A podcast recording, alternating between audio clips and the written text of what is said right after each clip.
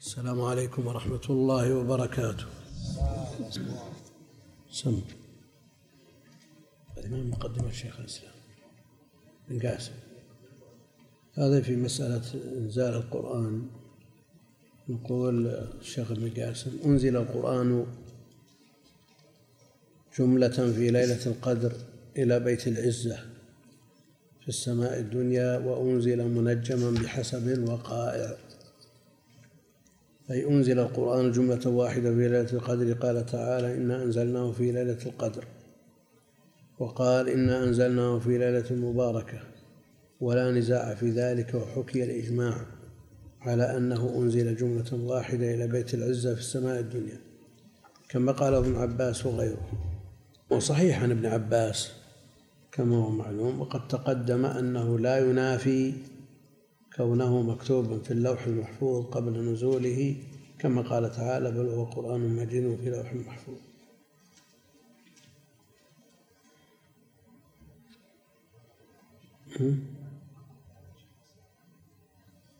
بعد ثلاثة. وأنزل منجما بحسب الوقائع. قال وأنزل القرآن من الله تعالى نزل به جبريل على رسول الله صلى الله عليه وسلم منجما أي مفرقا يتلو بعضه بعضا حسب الوقائع قال تعالى ولا يأتونك بمثل إلا جئناك بالحق وأحسن تفسيرا. قال ابن عباس وغيره أنزل القرآن في ليلة القدر إلى السماء الدنيا جملة واحدة ثم أنزل بعد ذلك وقرأ الآية. وقال تعالى وقرآنا فرقناه لتقرأه على الناس على مكث ونزلناه تنزيلا. وتقدم قول الشيخ إن كون جبريل نزل به من الله على محمد صلى الله عليه وسلم كما قال تعالى نزل به الروح الأمين على قلبك لا ينافي كونه تعالى كتبه قبل أن يرسل به ولا كونه قد أنزله مكتوبا إلى بيت العزة جملة واحدة وأنه تعالى كتب أعمال الخلائق قبل أن يعملوها ومن قال إن جبريل أخذه عن الكتاب لم يسمعه من الله تعالى فقوله باطل مخالف للكتاب والسنة وإجماع سلف الأمة. وفي الصحيح إذا تكلم الله بالوحي أخذت السماوات منه رجفة أو قال رعدة شديدة خوفا من الله عز وجل فإذا سمع ذلك أهل السماوات صعقوا وخروا لله سجدا. فيكون أول من يرفع فيكون أول من يرفع رأسه جبريل فيكلمه الله من وحي بما أراد وكلما مر بسماء سأله ملائكتها ماذا قال ربنا يا جبريل؟ قال فيقول قال الحق وهو العلي الكبير. وغير ذلك من الأحاديث. ما جاء بالقول الثاني. ها؟ ما تعرض القول الثاني؟ وأن كلام ها؟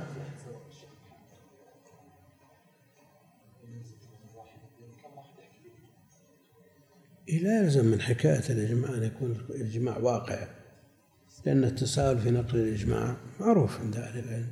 لكن يبقى أن له هيبة وأنه لا ينافي يعني كونه نزل منجما حسب الوقائع وأن الله تعالى تكلم بالكلام في وقته عند الحاجة إليه وأوحاه إلى جبريل مع كونه أنزله جملة واحدة. لكن هو خلاف الظاهر على كل حال. قلنا إنه استنباط من ابن عباس أنزلناه يعني ما قال أنزلنا بعضه في ليلة مباركة. القول الثاني يعني أن ابتداء التنزيل في ليلة القدر. ما يكون إنزاله كله في ليلة القدر.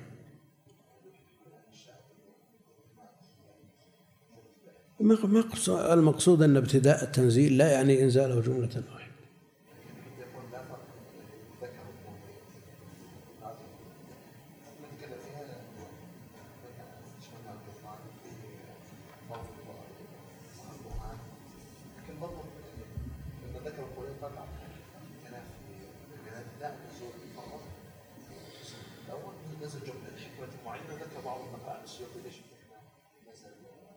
أعرف كلام السيوطي وكلام الزركشي وكلام أهل العلم كلهم يؤيدون قول ابن عباس.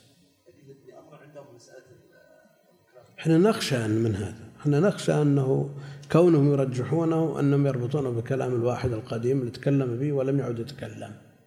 هذا اللي يخشى منه لأن أكثر من تكلم في هذه المسألة شاعر. شاعر.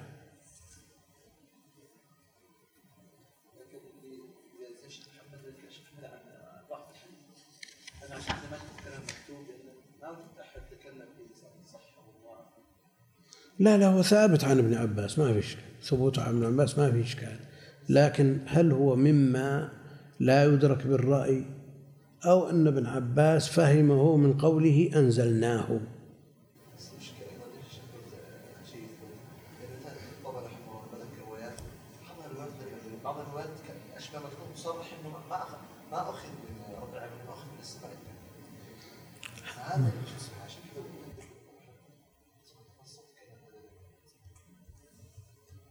بنشوفها إن شاء الله. لا بنشوفها إن شاء الله. بنجمع في المسألة إن شاء الله. ما يكشفها إن شاء الله. سم. بسم الله الرحمن الرحيم. الحمد لله رب العالمين. وصلى الله وسلم على نبينا محمد وعلى آله وصحبه. والتابعين لهم بإحسان إلى يوم الدين. قال الشيخ محمد الأمين الشنقيطي رحمه الله تعالى وقال النووي في شرح مسلم ما نصه؟ واحتج الجمهور بقوله تعالى ومن يعني الذين يوقعون الثلاث ثلاثة. نعم. بقوله تعالى ومن يتعد حدود الله فقد ظلم نفسه. لا تدري لعل الله يحدث بعد ذلك أمرا. قالوا معناه أن المطلق قد يحدث له ندم فلا يمكنه تداركه لوقوع البينونة فلو كانت الثلاث لا تقع لم يقع طلاقه هذا إلا رجعيا فلا يندم. يعني لا مجال للندم ما دام رجعي يملك الرجعة. نعم. انتهى محل الغرض منه بلفظه. قال مقيده عفى الله عنه. ومما يؤيد هذا الاستدلال القرآني ما أخرجه أبو داود بسند صحيح عن طريق مج من طريق مجاهد قال كنت عند ابن عباس فجاءه رجل فقال إنه طلق امرأته ثلاثا فسكت حتى ظننت أنه سيردها إليه فقال ينطلق أحدكم فيركب الأحموقة ثم يقول يا ابن عباس إن الله قال ومن يتق الله يجعل له مخرجا وإنك لم تتق الله فلا أجد لك مخرجا. عصيت ربك وبانت منك امرأتك. وأخرج له أبو داود متابعات عن ابن عباس بنحوه.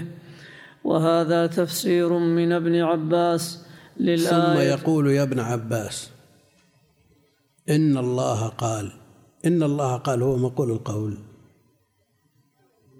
ها؟ لا. شو؟ يعني ما هو مقول القول. لا. فيجب الوقف على يا ابن عباس. يقول يا ابن عباس يعني افتني أو ردها إلي أو كذا. فيرد عليه ابن عباس بقول الله جل وعلا ومن يتق الله يجعل له مخرجا.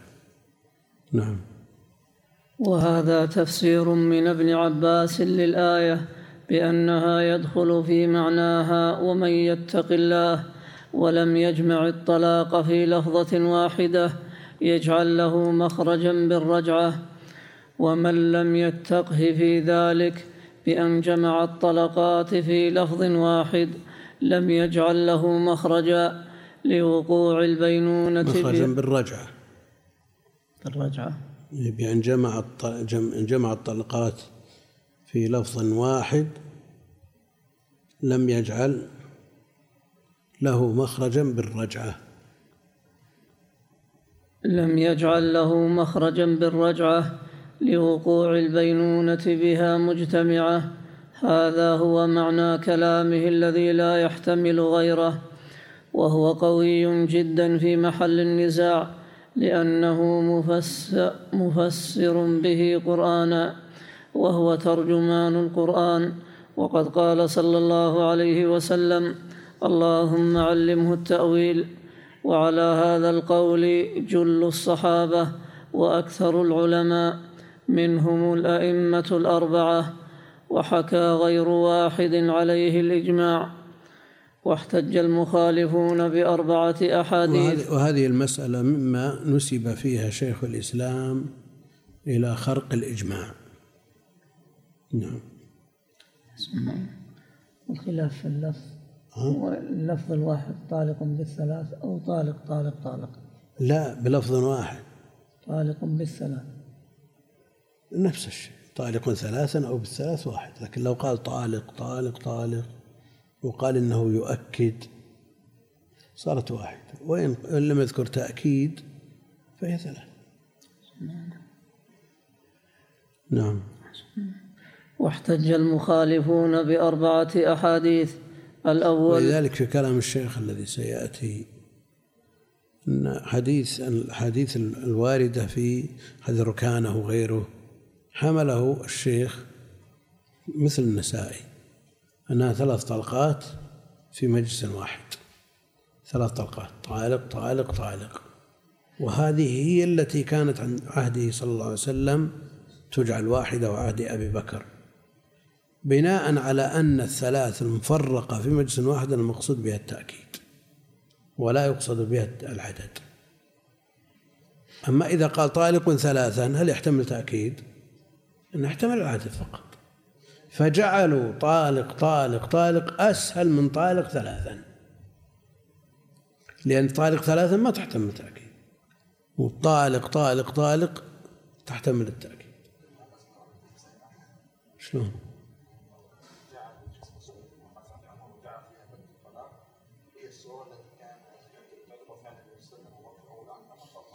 كلام الإجمالي صحيح.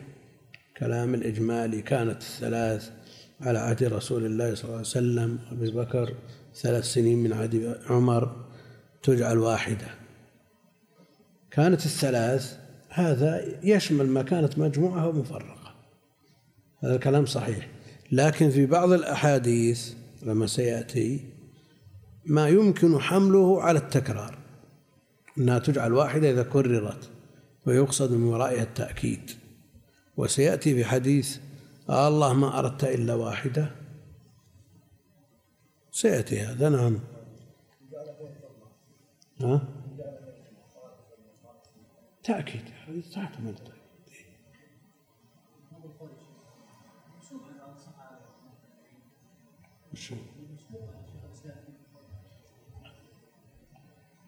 شيخ الإسلام اعتمد على الحديث الصحيح. كانت الثلاث في عهد رسول الله صلى الله عليه وسلم عهد أبي بكر كلهم في عهد في عهد النبي وعهد أبي بكر وثلاث سنين من عهد عمر على هذا على ما يراه شيخ الإسلام. لكن الإشكال اللي اللي اللي يورد وهو محل إشكال بالفعل أنه كيف يعرف عمر رضي الله عنه أن أن أن هذا هو الواقع في عهد النبي عليه الصلاة والسلام؟ وعهد أبي بكر وأول خلافته ويرفعه بدون ناسخ ويوافقه عليه ابن عباس وغيره من فقهاء الصحابة.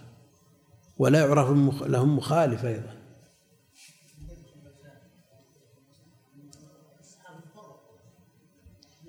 الكلام على على أنه هو اجماع إجماع سكوتي. حتى على القول بثبوته أنه إجماع سكوتي. والإجماع السكوتي الأصل أن لا ينسب لساكت القول. يبي يجيب كلام الشيخ ما, ما يكشف هذا إن شاء الله. نعم.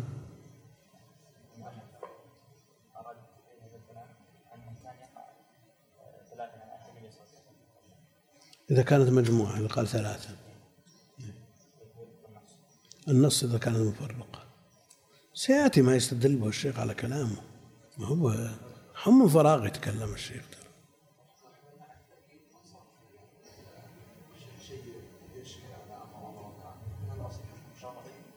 اي هذا هذا الشيخ بيوجه النصوص بيوجه النصوص على أنها لا تعارض فيها وانها ماشيه في سياق واحد. نعم. واحتج المخالفون بأربعة أحاديث الأول حديث ابن إسحاق عن داود بن الحصين عن عكرمة عن ابن عباس عند أحمد وأبي يعلى وصححه بعضهم قال طلق ركانة بن عبد يزيد امرأته ثلاثا في مجلس واحد فحزن عليها حزنا ثلاثا في مجلس واحد. نحتاج إلى قوله في مجلس واحد إذا كان طلاقه الثلاث بلفظ واحد. ما نحتاج. إنما نحتاج في مجلس واحد إذا قال طالق طالق طالق يعني طلق ثلاث. نعم. فحزن عليها حزنا شديدا. فسأله النبي يعني المعروف عند عند أهل العلم وعليه الفتوى أن طالق ثلاثا مجموعة أسهل من قوله طالق طالق طالق أو طالق ثم طالق ثم طالق. وعند الشيخ لا العكس. لأن طالق ثلاثا لا تحتمل التأكيد. نعم. فسأله النبي صلى الله عليه وسلم كيف طلقتها؟ قال ثلاثا في مجلس واحد فقال النبي صلى الله عليه وسلم إنما تلك واحدة فارتجعها إن شئت فارتجعها. يعني اللي يقرأ هذا النص مجرد يقول هذا نص صحيح مفسر ما يحتمل طلقها ثلاثا فجعلت واحدة ما يحتمل كلام ثاني. لكن فيما يبينه الشيخ وأول كلامه فيه شيء من الاستغراب أن المستصحب في النفوس أن طالق ثلاثا أسهل من طالق طالق طالق يقول الشيخ لا. لا يمكن أن يكون طلقها ثلاثا بلفظ واحد ثم يضطر الصحابي أن يقول في مجلس واحد. ما يحتاج إلى قول مجلس واحد إذا كانت الثلاث مفرقة. نعم. قال مقيده عفى الله عنه. الاستدلال بهذا الحديث مردود من ثلاثة أوجه. الأول أنه لا دليل فيه البتة على محل النزاع على فرض صحته لا بدلالة المطابقة ولا بدلالة التضمن ولا بدلالة الالتزام لأن لفظ المتن أن الطلقات الثلاث واقعة في مجلس واحد. ولا شك أن كونها في مجلس واحد لا يلزم منه كونها بلفظ واحد. فادعاء أنها لما كانت في مجلس واحد لا بد أن تكون بلفظ واحد في غاية البطلان كما ترى إذ لم يدل على كونها في مجلس واحد. إذ لم يدل, إذ لم يدل, إذ لم يدل كونها في مجلس واحد على كونها بلفظ واحد. بنقل ولا عقل ولا نقل لغة. نقل ولا عقل. لم يدل نقل ولا عقل. نعم. لم يدل نقل ولا عقل على ذلك. إذ لم يدل على إذ لم يدل كونها في مجلس واحد على كونها بلفظ واحد. نقل ولا عقل ولا لغة كما لا يخفى على أحد. بل الحديث أظهر في كونها ليست بلفظ واحد إذ لو كانت بلفظ واحد لقال بلفظ واحد وترك ذكر المجلس إذ لا داعي لترك الأخص والتعبير بالأعم بلا موجب كما ترى. وبالجملة فهذا الدليل يقدح فيه بالقادح المعروف عند أهل الأصول بالقول بالموجب فيقال سلمنا أنها في مجلس واحد ولكن من أين لك أنها بلفظ واحد؟ فافهم. وسترى تمام هذا المبحث وسترى تمام هذا المبحث إن شاء الله في الكلام على حديث طاووس عند مسلم. الثاني أن داود بن الحصين الذي هو راوي الذي هو راوي هذا الحديث عن عكرمة ليس بثقة عن عكرمة. أو في ليس بثقة في عكرمة. قال ابن حجر قال ابن حجر في التقريب. داود بن الحصين الأموي. أموي. الأموي. مولاهم أبو سليمان المدني. ثقة إلا في عكرمة. ورمي برأي الخوارج. انتهى. وإذا كان غير ثقة في عكرمة كان الحديث المذكور من رواية غير ثقة مع أنا قدمنا أنه لو كان صحيحا لما كانت فيه حجة. الثالث ما ذكره ابن حجر في فتح الباري فإنه قال فيه ما نصه. الثالث أن أبا داود رجح أن ركانة إنما طلق امرأته البتة كما أخرجه هو من طريق آل بيت ركانة وهو تعليل قوي لجواز أن يكون بعض رواته حمل البتة على الثلاث فقال طلقها ثلاثا فبهذه النكتة يقف الاستدلال بحديث ابن عباس انتهى منه بلفظه يعني حديث ابن إسحاق عن داود بن الحسين المذكور. عن عكرمة عن ابن عباس مع أن قدمنا أن الحديث لا دليل فيه أصلا على محل النزاع وبما ذكرنا يظهر سقوط الاستدلال بحديث ابن بحديث ابن إسحاق المذكور. الحديث الثاني من الأحاديث الأربعة التي استدل بها من جعل الثلاث واحدة هو ما جاء في بعض روايات حديث ابن عمر من أنه طلق امرأته في الحيض ثلاثا فاحتسب بواحدة ولا يخفى سقوط هذا الاستدلال وأن الصحيح أنه إنما طلقها واحدة كما جاء في الروايات الصحيحة عند مسلم وغيره. وقال النووي في شرح مسلم ما نصه وأما حديث ابن عمر فالروايات الصحيحة التي ذكرها مسلم وغيره أنها أنه طلقها واحدة. وقال القرطبي في تفسيره ما نصه والمحفوظ أن ابن عمر طلق امرأته واحدة في الحيض. قال عبد الله وكان تطليقه إياها في الحيض واحدة غير أنه خالف السنة. ولذلك أمر بالمراجعة لأنه طلق على غير سنة. في الحيض. نعم.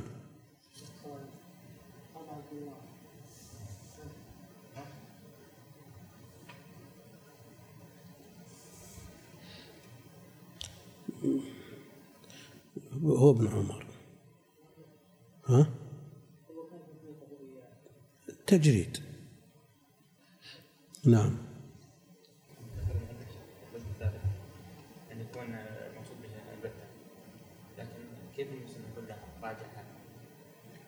لأنه طلقها في الحيض إيه. في حديث ركانة؟ لأنه هو طلقها ثلاثا. نعم. ففهم بعضهم أن ثلاثا أو بلفظ واحد أو البتة لا تختلف. فعبر بما فهم. وقوله في مجلس واحد يقتضي أنها مفرقة.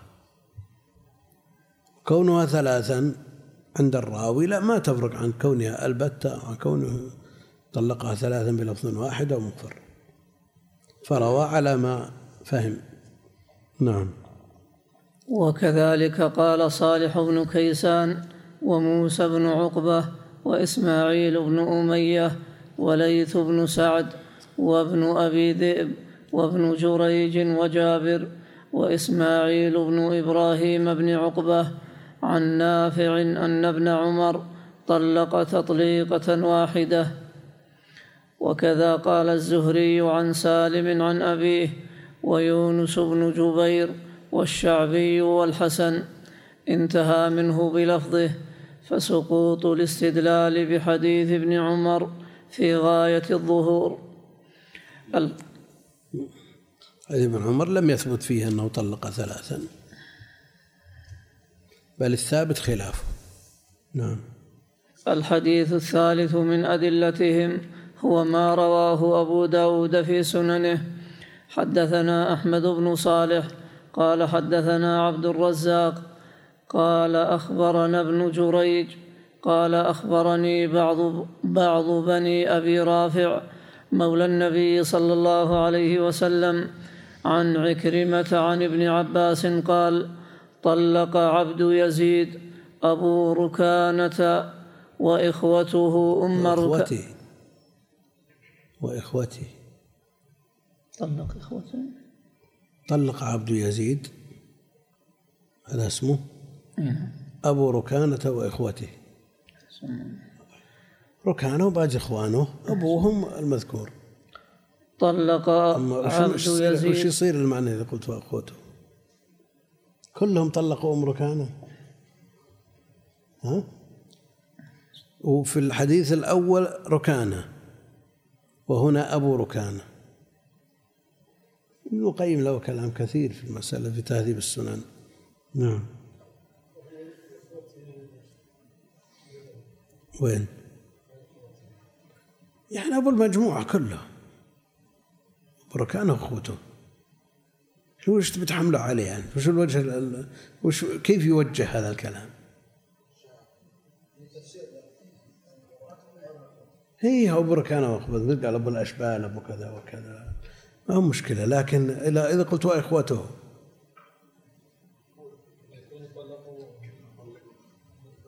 كلهم طلقوا امركانه هو أخوته؟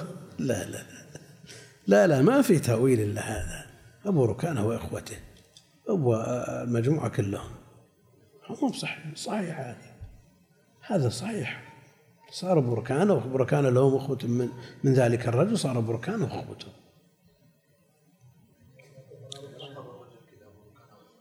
شيء لا ما يلزم لك- لكن له أخوة مشاهير قد يكون أشهر منه لكنه أكبر. ها؟ شو؟ ذكر عاد وجهه. في توجيه غير هذا؟ ها؟ ما في توجيه. ثاني إلا أن كلهم طلقوا أم ركانه أبو ركانه وأخوته كلهم طلقوا أم ركانه ما يصير هذا. ما في وجه صحيح. نعم. هم؟ من هو؟ لا لا لا قد يكون للشخص أولاد عشرة. كلهم مشاهير معروفين بأنهم أولاد هذا الرجل والكبير منهم ما هم مشهور أقل منهم شهرة. يعني لو كان أكثرهم شهرة اكتفي به جاء في هم؟ جاء في آخر الحديث ما يبرر ذكر الإخوة. على كل حال. هم؟ نعم. نعم. عن ابن عباس قال طلق عبد يزيد أبو ركانة وإخوته أم ركانة ونكح امرأة من مزينة فجاءت إلى النبي صلى الله عليه وسلم فقالت ما يغني عني إلا كما تغني هذه الشعرة لشعرة أخذتها من رأسها ففرق بيني وبينه فأخذت النبي صلى الله عليه وسلم حمية. حمية. فدعا بركانة وإخوته ثم قال لجلسائه أترون فلانا يشبه منه كذا وكذا من عبد يزيد؟ وفلانا يشبه منه كذا وكذا؟ قالوا نعم. فقال النبي صلى الله عليه وسلم طلقها ففعل. فقال راجع امرأتك أم ركانة. فقال إني طلقتها ثلاثا يا رسول الله. قال قد علمت قد علمت راجعها. وتلا يا أيها النبي إذا طلقتم النساء لعد إذا طلقتم النساء فطلقوهن لعدتهن وأحصوا العدة. في الإسناد أخبرني بعض بني رافع. مجاهيل. نعم. امرأة نعم. مزينة ها؟ امرأة مزينة المرأة المزنية قالت ما يغني عني.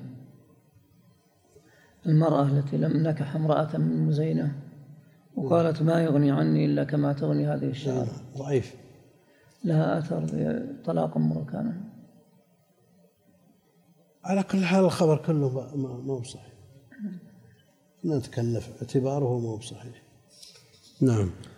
قال مقيده عفى الله عنه والاستدلال بهذا الحديث ظاهر السقوط لأن ابن جريج قال أخبرني بعض بني بعض بني أبي رافع وهي رواية عن مجهول لا يدرى من هو فسقوطها كما ترى. ولا شك أن حديث أبي داود المتقدم أولى بالقبول من هذا الذي لا بعض بني رافع الواحد ولا مجموعة؟ يحتمل. يحتمل. الواحد بعض والاثنين بعض والثلاثة بعض إلى آخره. لكن إذا روي عن مجموعة على سبيل الإبهام في العصور المتقدمة تابعين مثلا فهل نقول إنهم جمع يجبر بعضهم بعضا؟ أو نقول مجاهيل وانتهى الإشكال؟ ها؟ شو؟ إيه يعني بعضهم أشار إلى أنهم إذا كانوا من المتقدمين في عصر التابعين أو عصر كبار التابعين وهم جمع ينجبر بعضهم ببعض ولو كانوا من شيوخ إمام من الأئمة قال أخبرني بذلك عدة من شيوخنا أن هؤلاء الشيوخ لهذا الإمام لا يمكن أن يروي الشيء الشيء هذا الإمام عن مجموعة من الشيوخ ليس فيهم ثقة. حتى لو قدر أن فيهم ضعف أنه ينجبر بعضهم بعض. وقصة امتحان البخاري في قلب الأحاديث المئة يرويها ابن عدي عن عدة من شيوخه. منهم من يقول أنها ضعيفة لأن العدة مجاهيل. ومنهم من يقول أنهم مجموعة من شيوخ إمام من أئمة الحديث ولو افترض أن في بعضهم ضعفا فإن بعضهم يجبر بعضا. والقصة ليست في مرفوعة إلى النبي عليه الصلاة والسلام وليس فيها حكم من الأحكام فتثبت بمثل هذا الإسناد. نعم. ولا شك أن حديث أبي داود المتقدم أولى بالقبول من هذا الذي لا خلاف في ضعفه وقد تقدم أن ذلك فيه أنه طلقها البتة وأن النبي صلى الله عليه وسلم أحلفه ما أراد إلا واحدة وهو دليل واضح على نفوذ الطلقات المجتمعة كما تقدم. الحديث الرابع هو ما أخرجه مسلم في صحيحه. حدثنا إسحاق بن إبراهيم ومحمد بن رافع واللفظ لابن رافع. قال إسحاق أخبرنا وقال ابن رافع حدثنا عبد الرزاق.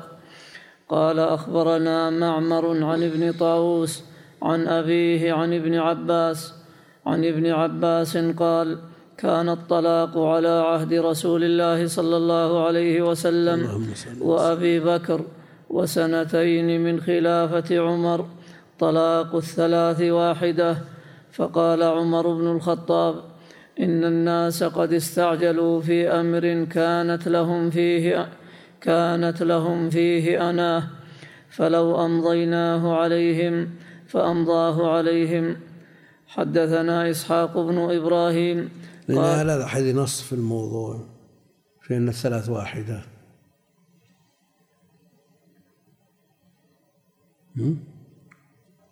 الشيخ يريد أن يحمله على الثلاث المفرقة وأنها كانت تجعل واحدة تحسينا للظن بالناس وأن وقوعها نادر وأن الصحابة في عهد عليه الصلاة والسلام. لا يرتكبون ما حرم الله عليهم فيطلقون لغير السنة وإنما يطلقون للسنة. وكونها ثلاث من باب التأكيد. نعم. حدثنا إسحاق بن إبراهيم قال أخبرنا روح بن عبادة قال أخبرنا ابن جريج وحدثنا ابن رافع واللفظ له قال حدثنا عبد الرزاق قال أخبرنا ابن جريج قال أخبرني ابن طاووس عن أبيه أن أبا الصهباء قال لابن عباس أتعلم أن ما كانت الثلاث تجعل واحدة على عهد النبي صلى الله عليه وسلم وأبي بكر وثلاثا من إمارة عمر فقال ابن عباس نعم. وحدثنا إسحاق بن إبراهيم قال أخبرنا سليمان بن حرب عن حماد بن يزيد عن زيد حماد بن زيد. عن حماد بن زيد عن أيوب السختياني عن إبراهيم بن ميسرة عن طاووس أن أبا الصهباء قال لابن عباس هات من هناتك ألم يكن الطلاق الثلاث على عهد رسول الله صلى الله عليه وسلم وأبي بكر واحدة فقال قد كان ذلك. فلما كان في عهد عمر تتابع الناس في الطلاق فأجازه عليهم. هذا لفظ مسلم في صحيحه. وهذه الطريقة الأخيرة أخرجها طريق, طريق. تتايع نعم. هو بالياء. هو التتابع لكن بشدة. نعم. وهذه الطريق الأخيرة أخرجها أبو داود ولكن الطريق يذكر ويؤنث. وجريان أهل الحديث على أنها مؤنثة يعني ما يكادون يذكرونها. والله جل وعلا يقول طريقا في البحر يبس يبسا مذكر. هو يذكر ويؤنث ما في إشكال. نعم. وهذه الطريق الأخيرة أخرجها أبو داود ولكن لم يسم إبراهيم بن ميسرة. وقال بدله عن غير واحد. بدله. طريق. هو يذكر ويؤنث أهل الحديث جارين على أنه مؤنث وهو طريق. وهذا من كلامهم هذا. إيش عندك؟ وقال بدله. أخرج أبو داود ولكن لم يسمي إبراهيم ابن ميسرة وقال بدله عن غير واحد. عن أيوب السختياني عن غير واحد عن قال بدل إبراهيم يعني؟ عن عن بدل إبراهيم. بدل إبراهيم. وقال بدله عن غير واحد ولفظ المثن أما علمت أن الرجل كان إذا طلق امرأته ثلاثا قبل أن يدخل بها جعلوها واحدة على عهد رسول الله صلى الله عليه وسلم وأبي بكر وصدرا من إمارة عمر. لأنها تبين بواحدة ولا داعي لما زاد على ذلك. يكون ما زاد على ذلك وقع في غير موقعه. وقع وقع الثانية والثالثة على امرأة بائن لا يلحقها طلاق. نعم. قال ابن عباس بلى كان الرجل إذا طلق امرأته ثلاثا قبل أن يدخل جعلوها واحدة. بها, بها قبل أن يدخل بها. يدخل بها. قبل أن يدخل بها جعلوها واحدة. قبل شو؟ في هذه الصورة. لا في هذه الصورة. في كل حديث ما يناسبه من الكلام. لا لا ما هي محصور يعني جعل ثلاث بالنسبة لغير المدخول بها واحدة وثلاث المكررة للتأكيد واحدة. نعم. نعم. قال بلى. قال ابن عباس بلى. كان الرجل إذا طلق امرأته ثلاثا قبل أن يدخل بها جعلوها واحدة على عهد رسول الله صلى الله عليه وسلم وأبي بكر وصدرا من إمارة عمر. فلما رأى الناس يعني عمر قد تتابعوا فيها. بياء عندك؟ باء بياء يا تتايعوا. والتتايع هو التتابع لكن بشدة وكثرة. قد تتايعوا فيها قال أجيزوهن عليهم. وللجمهور عن حديث ابن عباس هذا عدة أجوبة. الأول أن الثلاث المذكورة فيه التي كانت تجعل أجيزوهن يعني أمضوهن. نعم. التي كانت تجعل واحدة ليس في شيء من روايات الحديث. التصريح بأنها واقعة بلفظ واحد ولفظ طلاق الثلاث لا يلزم منه لغة ولا عقلا ولا شرعا أن تكون بلفظ واحد. فمن قال لزوجته أنت طالق أنت طالق أنت طالق ثلاث مرات. وإذا قيل لمن جزم بأن المراد في الحديث في وقت واحد. عندك سطر ساقط. سطر في وقت واحد فطلاقه هذا طلاق الثلاث لأنه صرح بالطلاق فيه ثلاث مرات. وإذا قيل لمن جزم. وإذا قيل لمن جزم بأن المراد في الحديث إيقاع الطلاق الثلاث بكلمة واحدة من أين أخذت كونها؟ بكلمة واحدة. فهل في لفظ من ألفاظ الحديث أنها بكلمة واحدة؟ وهل يمنع إطلاق الطلاق الثلاث على الطلاق بكلمات متعددة؟ فإن قال لا يقال له طلاق الثلاث إلا إذا كان بكلمة واحدة. فلا شك في أن دعواه هذه غير صحيحة.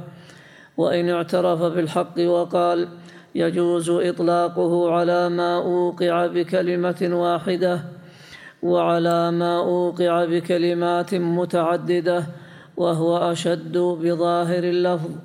قيل له وإذا أعيد أعيد الشيخ وإن اعترف بالحق وقال يجوز إطلاقه على ما أوقع بكلمة واحدة وعلى ما أوقع بكلمات متعددة وهو أشد بظاهر اللفظ. أسعد أسعد.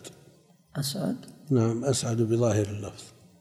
وهو أسعد بظاهر اللفظ. قيل له وإذا فجزمك بكونه بكلمة واحدة لا وجه له. وإذا لم يتعين في الحديث على كل كون الذي يقرأ هذا الكلام من أول وهلة ويرى الشيخ ينتصر لكون الطلاق بلفظ واحد ثلاثا أسهل من كونه أي أشد من كونها بألفاظ متعددة ويريد أن يحمل الأحاديث الواردة كلها على أنها بألفاظ متعددة. من أجل أن يقال ما دامت بألفاظ متعددة فالمقصود التأكيد وهو يرد على من يزعم أنها بلفظ واحد لأن اللفظ الواحد ما يحتمل تأويل. فإذا سلم أنها بلفظ واحد انتهى جميع ما بناه الشيخ. نعم. وإذا لم يتعين في الحديث كون الثلاث بلفظ واحد سقط الاستدلال به من أصله في محل النزاع. ومما يدل على أنه لا يلزم من لفظ طلاق الثلاث في هذا الحديث كونها بكلمة واحدة أن الإمام أبا عبد الرحمن النسائي مع جلالته وعلمه وشدة فهمه ما فهم من هذا الحديث إلا أن المراد بطلاق الثلاث فيه أنت طالق أنت طالق أنت طالق بتفريق الطلقات لأن لفظ الثلاث أظهر في إيقاع الطلاق ثلاث مرات ولذا ترجم في سننه لرواية أبي داود المذكورة في هذا الحديث فقال باب طلاق الثلاث المتفرقة قبل الدخول بالزوجة. ثم قال أخبرنا أبو داود سليمان بن سيف قال حدثنا أبو عاصم عن ابن جريج عن, عن ابن طاووس عن أبيه أن أبا الصهباء جاء إلى ابن عباس رضي الله عنهما فقال يا ابن عباس ألم تعلم أن الثلاث كانت على عهد رسول الله على عهد رسول الله صلى الله عليه وسلم وأبي بكر وصدرا من خلافة عمر ترد إلى الواحدة قال بلى فترى هذا الإمام الجليل صرح. نعم عندك.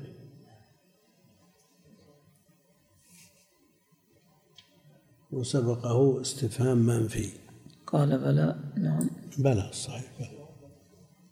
بلى. لو قالوا نعم لكفروا. ألست بربكم؟ قالوا بلى. نعم.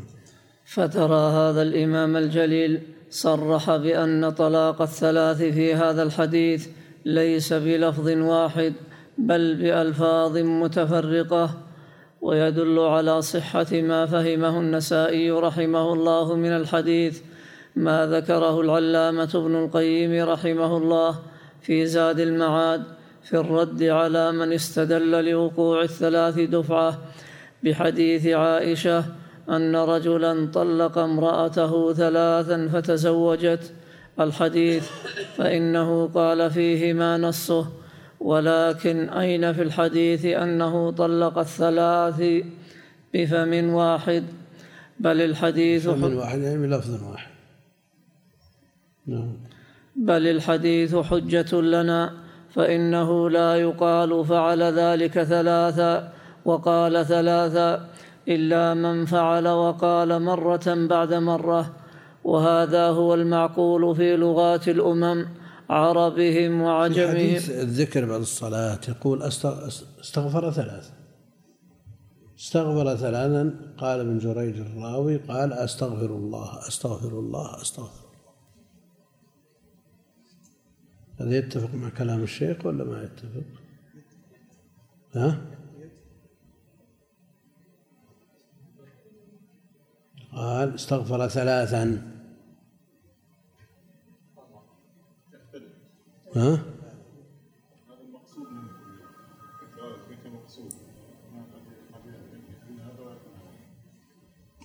لا الشيخ يقول ما يمكن أن يقال ثلاثا وهي مفرقة.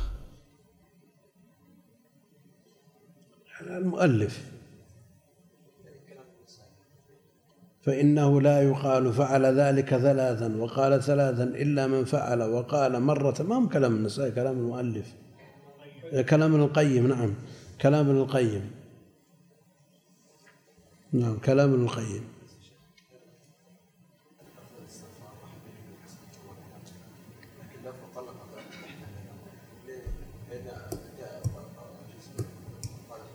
ويقول لك ما يقال لا فإنه لا يقال فعل ذلك ثلاثا وقال ثلاثا إلا من فعل وقال مرة بعد مرة.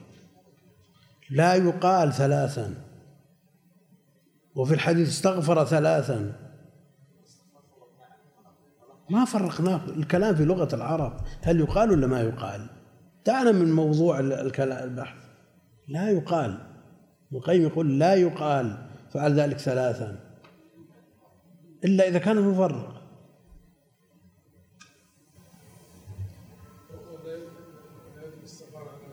ها؟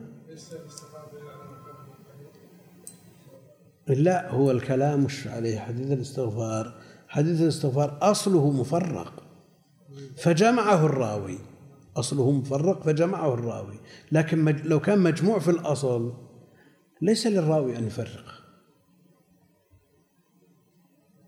ومجموع في كلام عليه الصلاة والسلام استغفر الله استغفر الله في قوله وفعله عليه الصلاة والسلام.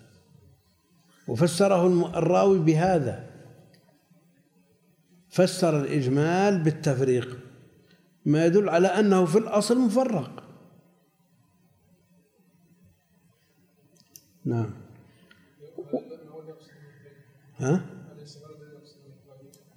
لا أنا أقول هل كلام ابن القيم يتسق ويمشي مع حد الاستغفار؟ ظاهر لا. الظاهر لا. لأن ابن القيم ينسب إلى لغة العرب ما في أحد. يقول فعل ثلاثا وقال ثلاثا. ها؟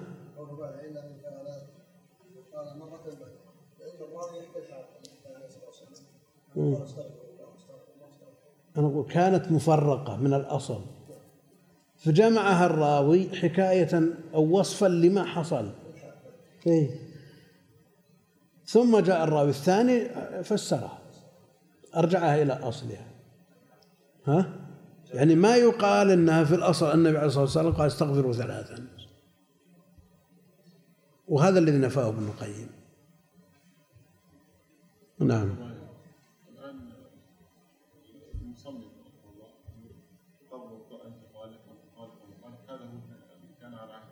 إيه والمقصود به التأكيد. إيه. لأنه لا يظن بالصحابة أن يوقعوا الطلاق الثلاث دفعة واحدة في مجلس واحد وقد جاء النهي عنه. تحسينا للظن بالصحابة.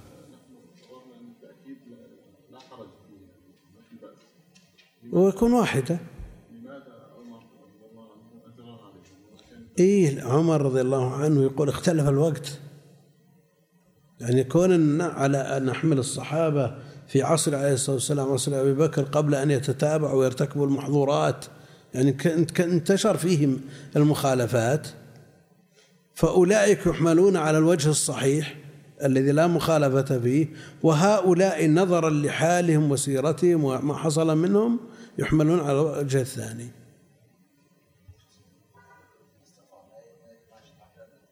إيه. نعم إيه. إيه. ما احتجنا إلى تفسير. نعم الشيخ. ها؟ إذا قصد بهذا ذلك ولذلك قال الرسول صلى الله عليه وسلم كان آه الله ما أردت إلا واحدة. لكنه في الجملة يعني لما لم يفصل في الحديث حديث ابن عباس لما لم يفصل حمل ذلك على التأكيد إحسانا بالظن إحسانا للظن بالصحابة أنهم لا يمكن أن يرتكبوا مخالفة. ويفوتوا فرصة أعطاهم الله جل وعلا.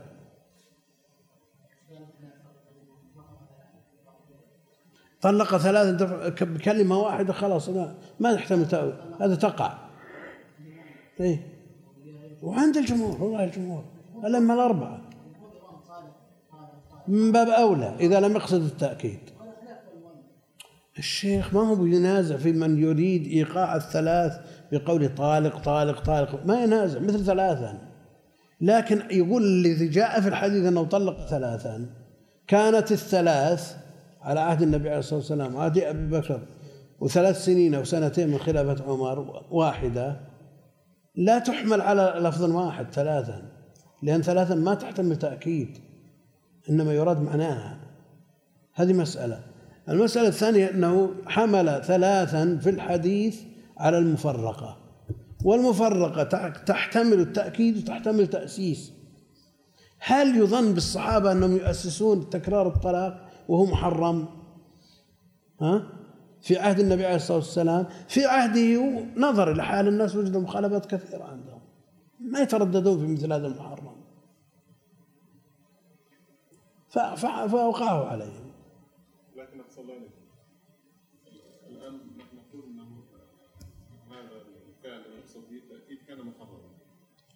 إذا قصد بالتأسيس الثلاث محرمة. إيه بدعة. كذلك. لكن يقع. كلاهما يقع إذا قصد التأسيس أو قال ثلاثا. عند المؤلف ترى كل هذا كلام مشهور عن المؤلف. لكن لو تقرأ بتهذيب السنن تغيرت وجهة نظر. كلام بأطول من هذا. نعم.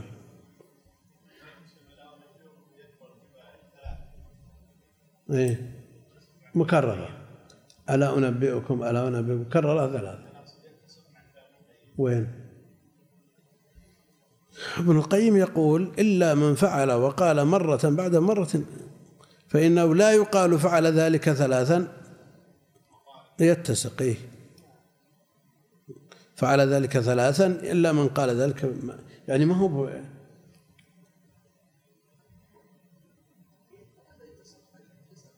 لا لا أقول لك الآن هل هل العدد يقوم مقام المعدود في كل مناسبة؟ هل يقوم مقامه؟ هل الإجمال يقوم مقام التفصيل في كل مناسبة؟ لا بعضها لا بد من أن يحمل على التكرار كما قال ابن القيم وبعضها يمشي على إيش؟ على الآن لو تقول أعطني بعشرة كذا. عشرة ريال خبز. هل معنى ذلك أن قلت أعطني بريال وريال وريال وريال لين تعدد عشرة؟ لا. كل مقام آه، له وجهته وله آه، ما يناسبه. نعم. وهذا هو المعقول أنت إذا قلت آه، غفر الله لك ثلاثا. يكفي أو تكرر الدعاء. وإذا سلم سلم ثلاثا. السلام عليكم ثلاثا. ممكن. ها؟ ما تفي. نعم.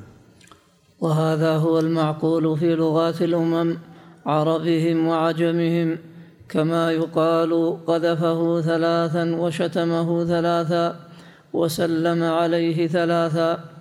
انتهى منه بلفظه وهو دليل واضح لصحة ما فهمه أبو عبد الرحمن النسائي رحمه الله من الحديث لأن لفظ الثلاث في جميع رواياته أظهر في أنها طلقات ثلاث واقعة مرة بعد مرة كما أوضحه ابن القيم رحمه الله في حديث عائشة نعم المذكور وافق ابن القيم.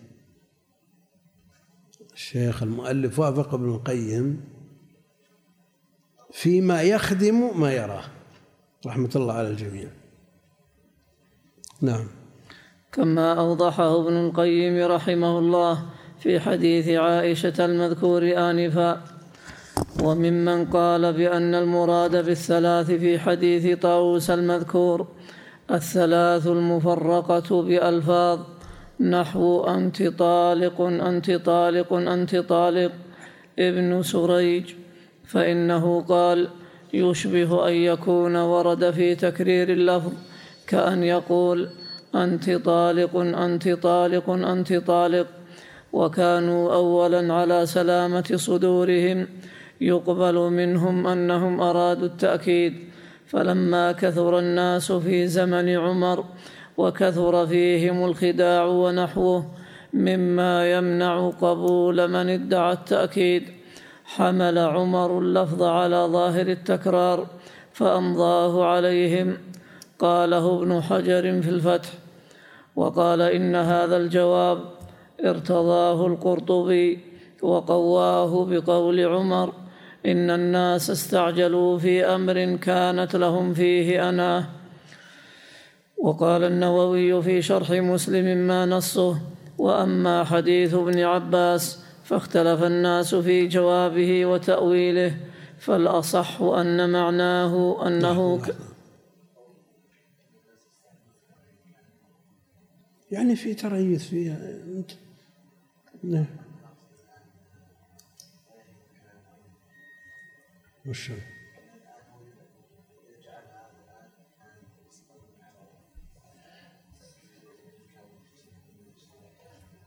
يعني في عهد عليه الصلاة والسلام الصدر الأول.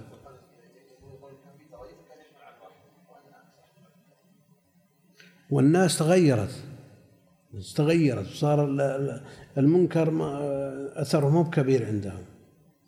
وجدت مخالفات؟ لا لا.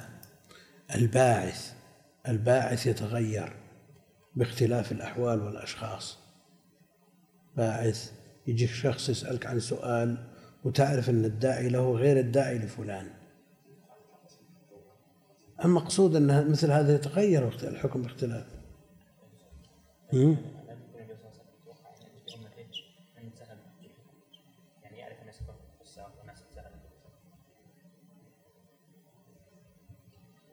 يعني أن ما وقع في عهد تشريع إلى آخر الزمان. طيب وش يحمل عليه كلام عمر؟ فعل عمر وإلزام الناس والأئمة الأربعة كلهم على على ما اتخذه عمر. كلهم على باطل. ها؟ شو؟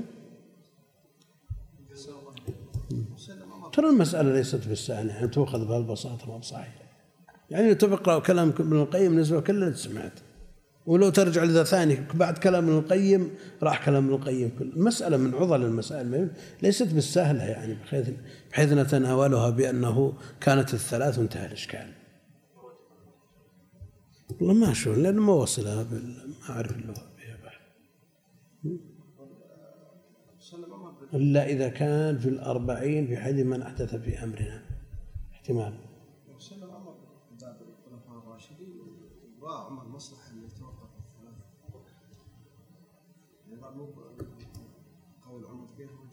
وأما أبو بكر لو قبل لا هو اقتدوا بالذين من بعدي يعني فيما لا نص فيه.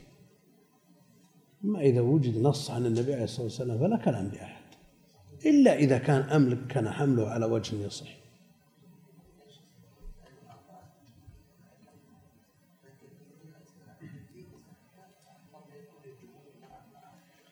المقصود أن أن الأمة بهذه الكثافة بهذه الصورة بهذه الكثرة صعب تغطيته من الصعوبة تغطيته يعني أليس منهم رجل متبع أثري؟ ها؟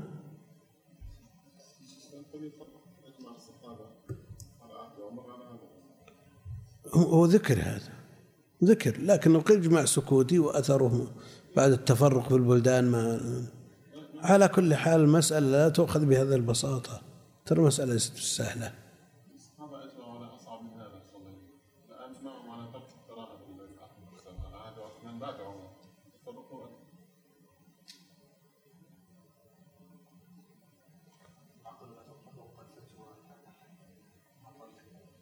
لكن مسألة الحمد لله الاجتهاد بابه مفتوح لمن توفرت فيه شروطه لكن ترى هذه المسألة ليست بالسهلة. إن- إنسان إما أن يضاجع امرأته بحرام أو بحلال. مسألة شبهة ولا شيء بين آه، مكروه وبين مستحب وبين لا.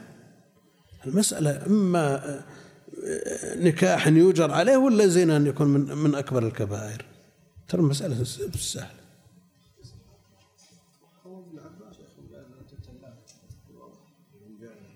على كل حال ال- من يتقلد الفتوى ويتحملها أمام الله جل وعلا هذا الله يعينه.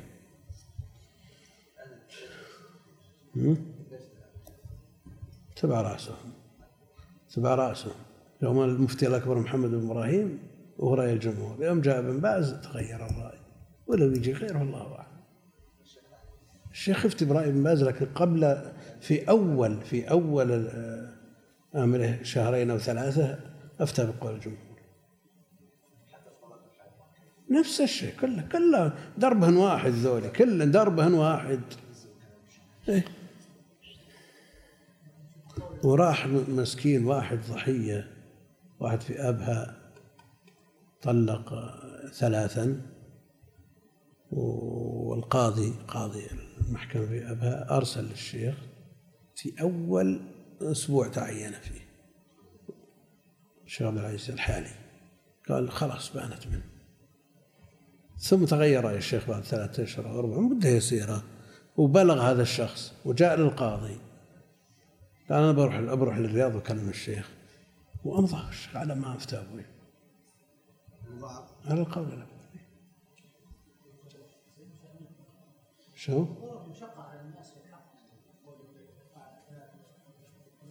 يا أخي بعد يلتزمون بالشرع بعد. تلاعبون بأحكام الله وبس جهلة. جايني واحد من من أهل تبوك.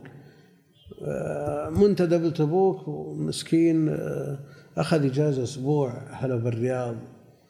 وكلم زوجته ترى حضر اليوم الفلاني بحضر اليوم الفلاني.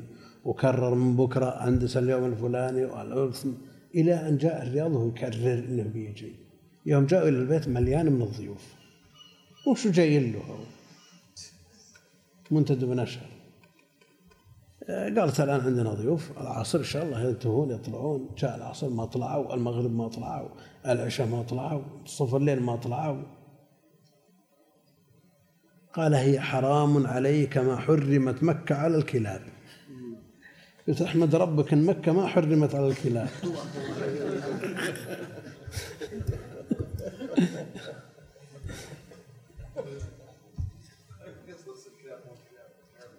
لا لا لا لا لا لا, لا ما, يقصد. هذا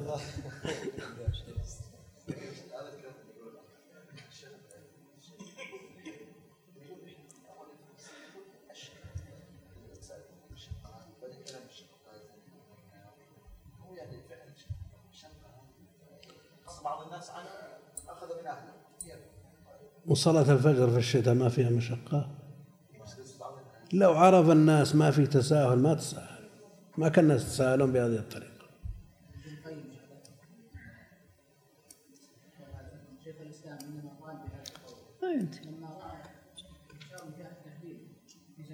على كل حال على كل حال. شوف اللي تبرأ الذمة بتقليده ومجتهد بحق. هذا على خير على أي حال ثبت له أجرين ولا أجر واحد.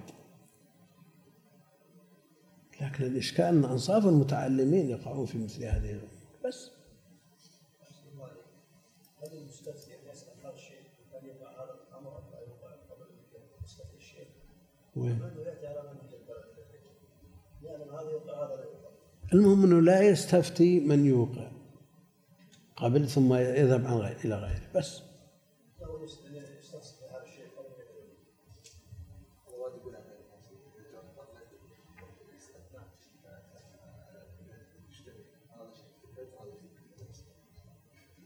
المستعان الناس الناس ما التساهل معهم ما هو بحل أبدا.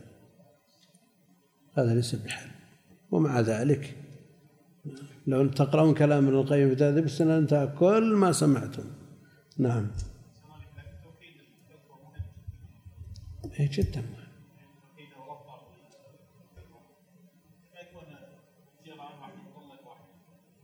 واحد ردت إليه وواحد ما ردت إليه.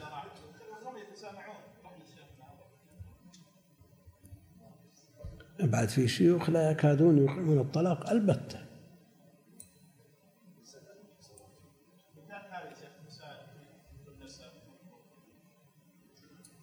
على كل حال العلم العلم هو محسوب والخلاف موجود من الصدر الأول ولن يحسمه أحد. نعم.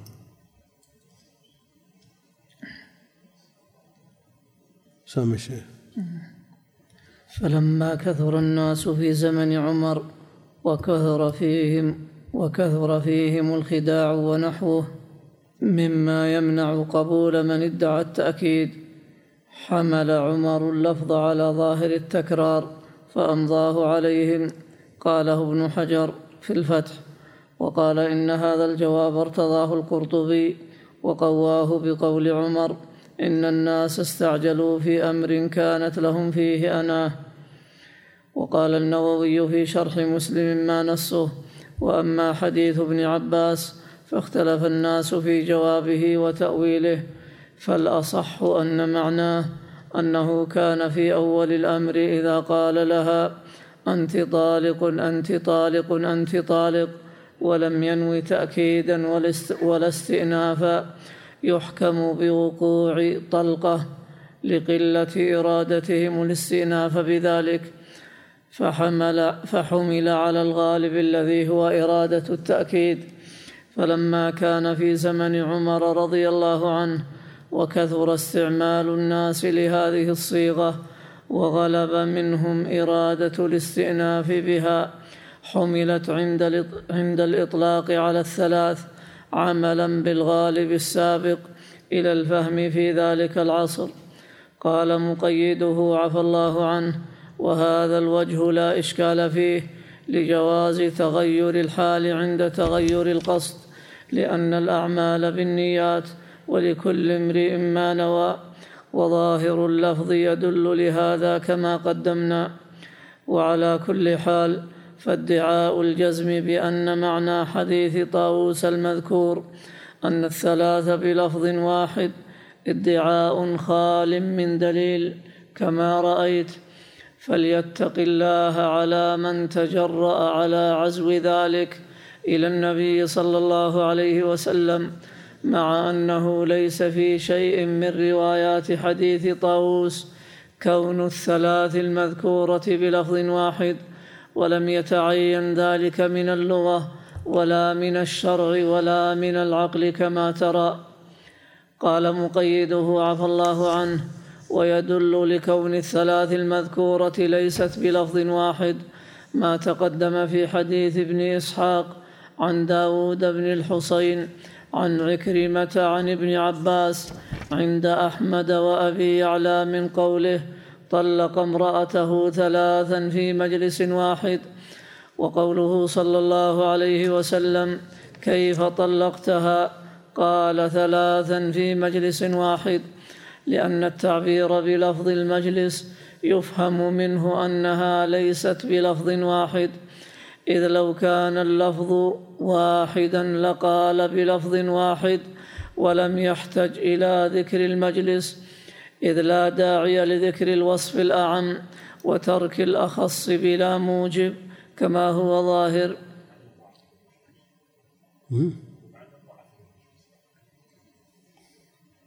يمضعف لكن على فرض.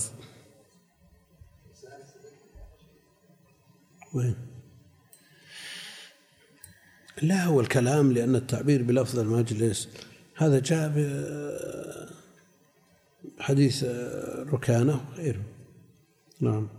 الجواب الثاني عن حديث ابن عباس هو أن معنى الحديث أن الطلاق الواقع في زمن عمر ثلاثا كان يقع قبل ذلك واحدة لأنهم كانوا لا يستعملون الثلاث أصلا أو يستعملونها نادرا وأما في عهد عمر فكثر استعمالهم لها. ومعنى قوله فأمضاه عليهم على هذا القول أنه صنع فيهم من الحكم بإيقاع الطلاق ما كان يصنع قبله. ورجح هذا التأويل ابن العربي ونسبه إلى أبي زرعة الرازي وكذا أورده البيهقي بإسناده الصحيح إلى أبي زرعة أنه قال معنى هذا الحديث عندي أن ما تطلقون أنتم ثلاثة كانوا يطلقون واحدة. قال النووي وعلى هذا فيكون الخبر وقع على اختلاف عادة الناس. عن عن وقع عن اختلاف. وقع عن عن اختلاف عادة الناس. أن في وعلى هذا فيكون الخبر وقع عن اختلاف عادة الناس. عن اختلاف عادة الناس خاصة لا عن تغيير الحكم في المسألة الواحدة. وهذا الجواب نقله القرطبي في تفسير قوله تعالى الطلاق مرتان عن المحقق القاضي أبي الوليد الباجي والقاضي عبد الوهاب والكي الطبري قال مقيده عفى الله عنه ولا يخفى ما في هذا الجواب من التعسف وإن قال به بعض أجلاء العلماء. الجواب الثالث عن حديث ابن عباس رضي الله عنهما هو القول بأنه منسوخ وأن بعض الصحابة لم يطلع على النسخ إلا في عهد عمر. فقد نقل البيهقي في السنن الكبرى في باب من جعل الثلاث واحدة. من جعل الثلاث من جعل الثلاث واحدة عن الإمام الشافعي ما نصه. قال الشافعي فإن كان معنى قول ابن عباس إن الثلاث كانت تحسب على عهد رسول الله صلى الله عليه وسلم واحدة يعني أنه بأمر النبي صلى الله عليه وسلم فالذي يشبه والله أعلم أن يكون ابن عباس علم أن كان شيئا فنسخ. فإن قيل فما دل على ما وصفت. قيل لا يشبه أن يكون ابن عباس يروي عن رسول الله صلى الله عليه وسلم شيئا ثم يخالفه بشيء لم يعلمه. كان من لم يعلمه كان من النبي صلى الله عليه وسلم فيه خلاف. قال الشيخ في رواية عكرمة عن ابن عباس قد مضت في الناس مثل هذا في عمر بل أولى. عمر ما كان يعرف من حال النبي عليه الصلاة والسلام. ثم يخالف من غير أن يكون له مستند. نعم.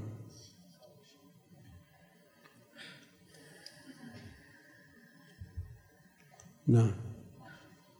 البيهقي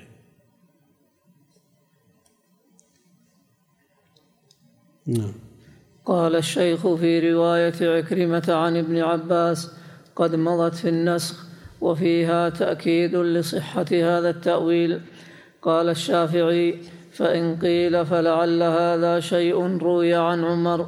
فقال فيه ابن عباس بقول عمر رضي الله عنه قيل قد علمنا أن ابن عباس رضي الله عنهما يخالف عمر رضي الله عنه في نكاح المتعة وفي بيع الدينار بالدينارين وفي بيع أمهات الأولاد وغيره فكيف يعني في. ربا الفضل دون ربا النسيئة. وصح عن ابن عباس أنه رجع عنه. نعم. فكيف يوافقه في شيء يروي عن النبي صلى الله عليه وسلم؟ فيه خلافة. انتهى محل الحاجة من, الهي من البيهقي بلفظه. وقال الحافظ ابن حجر في فتح الباري ما نصه الجواب الثالث دعوى النسخ. فنقل البيهقي عن الشافعي أنه قال يشبه أن يكون ابن عباس علم شيئا نسخ ذلك. قال البيهقي ويقويه ما أخرجه أبو داود من طريق يزيد النحوي عن عكرمة عن ابن عباس قال كان الرجل إذا طلق امرأته فهو أحق برجعتها وإن طلقها ثلاثا فنسخ ذلك. والترجمة التي ذكر تحتها أبو داود الحديث المذكور هي قوله باب نسخ المراجعة بعد التطليقات الثلاث.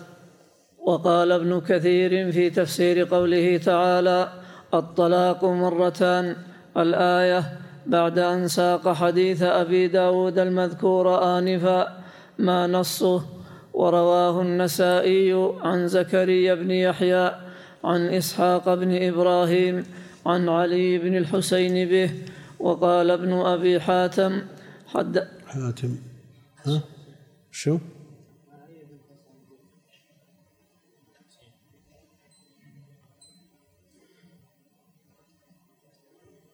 علي بن الحسين.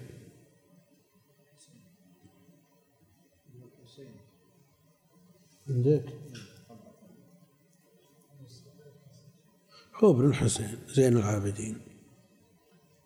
نعم. وقال ابن أبي حاتم حدثنا هارون بن إسحاق قال حدثنا عبدة يعني ابن سليمان عن هشام بن عروة عن أبيه أن رجلا قال لامرأته لا أطلقك أبدا ولا آويك أبدا. قالت وكيف ذلك؟ قال أطلق حتى إذا دنا أجلك راجعتك. فأتت رسول الله صلى الله عليه وسلم وذكرت له ذلك فأنزل الله عز وجل الطلاق مرتان. قال فاستقبل الناس الطلاق. يعني الذي يملك فيه الرجعة على ما تقدم؟ نعم. قال فاستقبل الناس الطلاق. يعني من جديد كلما اللي سبق أن طلق عشر واللي عشرين واللي استأنف من جديد. اللي طلق واللي ما طلق كلهم. نعم. قال فاستقبل الناس الطلاق. من كان طلق ولم ي... ومن لم يكن طلق وقد رواه أبو بكر أبو بكر بن مردويه من طريق محمد بن سليمان عن يعلى بن شبيب مولى الزبير عن هشام عن أبيه عن عائشة فذكره بنحو ما تقدم. ورواه الترمذي عن قتيبة عن يعلى بن شبيب به ثم رواه عن أبي كريب عن ابن إدريس عن هشام عن أبيه مرسلا وقال هذا أصح. ورواه الحاكم في مستدركه من طريق يعقوب بن حميد بن كليب. عن يعلى بن شبيب به وقال صحيح الإسناد. ثم قال ابن مردويه حدثنا محمد بن أحمد بن إبراهيم قال حدثنا إسماعيل بن عبد الله قال حدثنا محمد بن حميد قال حدثنا سلمة بن الفضل عن محمد بن إسحاق عن هشام بن عروة عن أبيه عن عائشة قالت لم يكن للطلاق وقت. يطلق الرجل امرأته ثم يراجعها ما لم تنقض العدة. وكان بين رجل من الأنصار وبين أهله بعض ما يكون بين الناس. فقال و فقال والله لأتركنك لا أيما ولا ذات زوج. فجعل يطلقها حتى إذا كادت العدة أن تنقضي راجعها ففعل ذلك مرارا. فأنزل الله عز وجل الطلاق مرتان فإمساك بمعروف أو تسريح بإحسان. فوقت الطلاق ثلاثا لا رجعة فيه بعد الثالثة حتى تنكح زوجا غيره. وهكذا روي عن قتادة مرسلا ذكره السدي وابن زيد وابن جرير كذلك. واختار أن هذا تفسير هذه الآية انتهى من ابن كثير بلفظه. بالنسبة لزمن زمن شلون؟ زمن العدة عند العرب. لا في اختلاف. في اختلاف لكن حتى بعد مجيء الإسلام كانت العدة حول ثم نسخت بأربعة أشهر وعشر عدة الوفاة يطرأ عليها ما يطرأ على الأحكام من النسخ لكن الردود طويلة هذه التي ذكرها ونقلها عن ابن حجر الردود على من قال بالنسخ? ونقف عليها وهذا أخذ دروس الله المستعان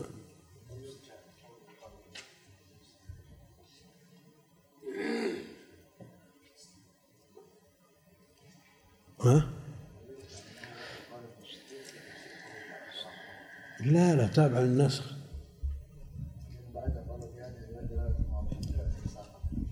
إي لكن فيه نسخ. الكلام على النسخ من قبل. كلام على النسخ من قبل. الردود على من قال بالنسخ استئناف. إحنا واقفين على النسخ إنه مشينا والرد عليه. والنسخ أمره يعني واضح يعني. سهل يعني ما يحتاج إلى استذكار كثير مثل الروايات اللي بعضها مرتبط ببعض. والله أعلم وصلى الله على نبينا محمد وعلى آله وصحبه أجمعين.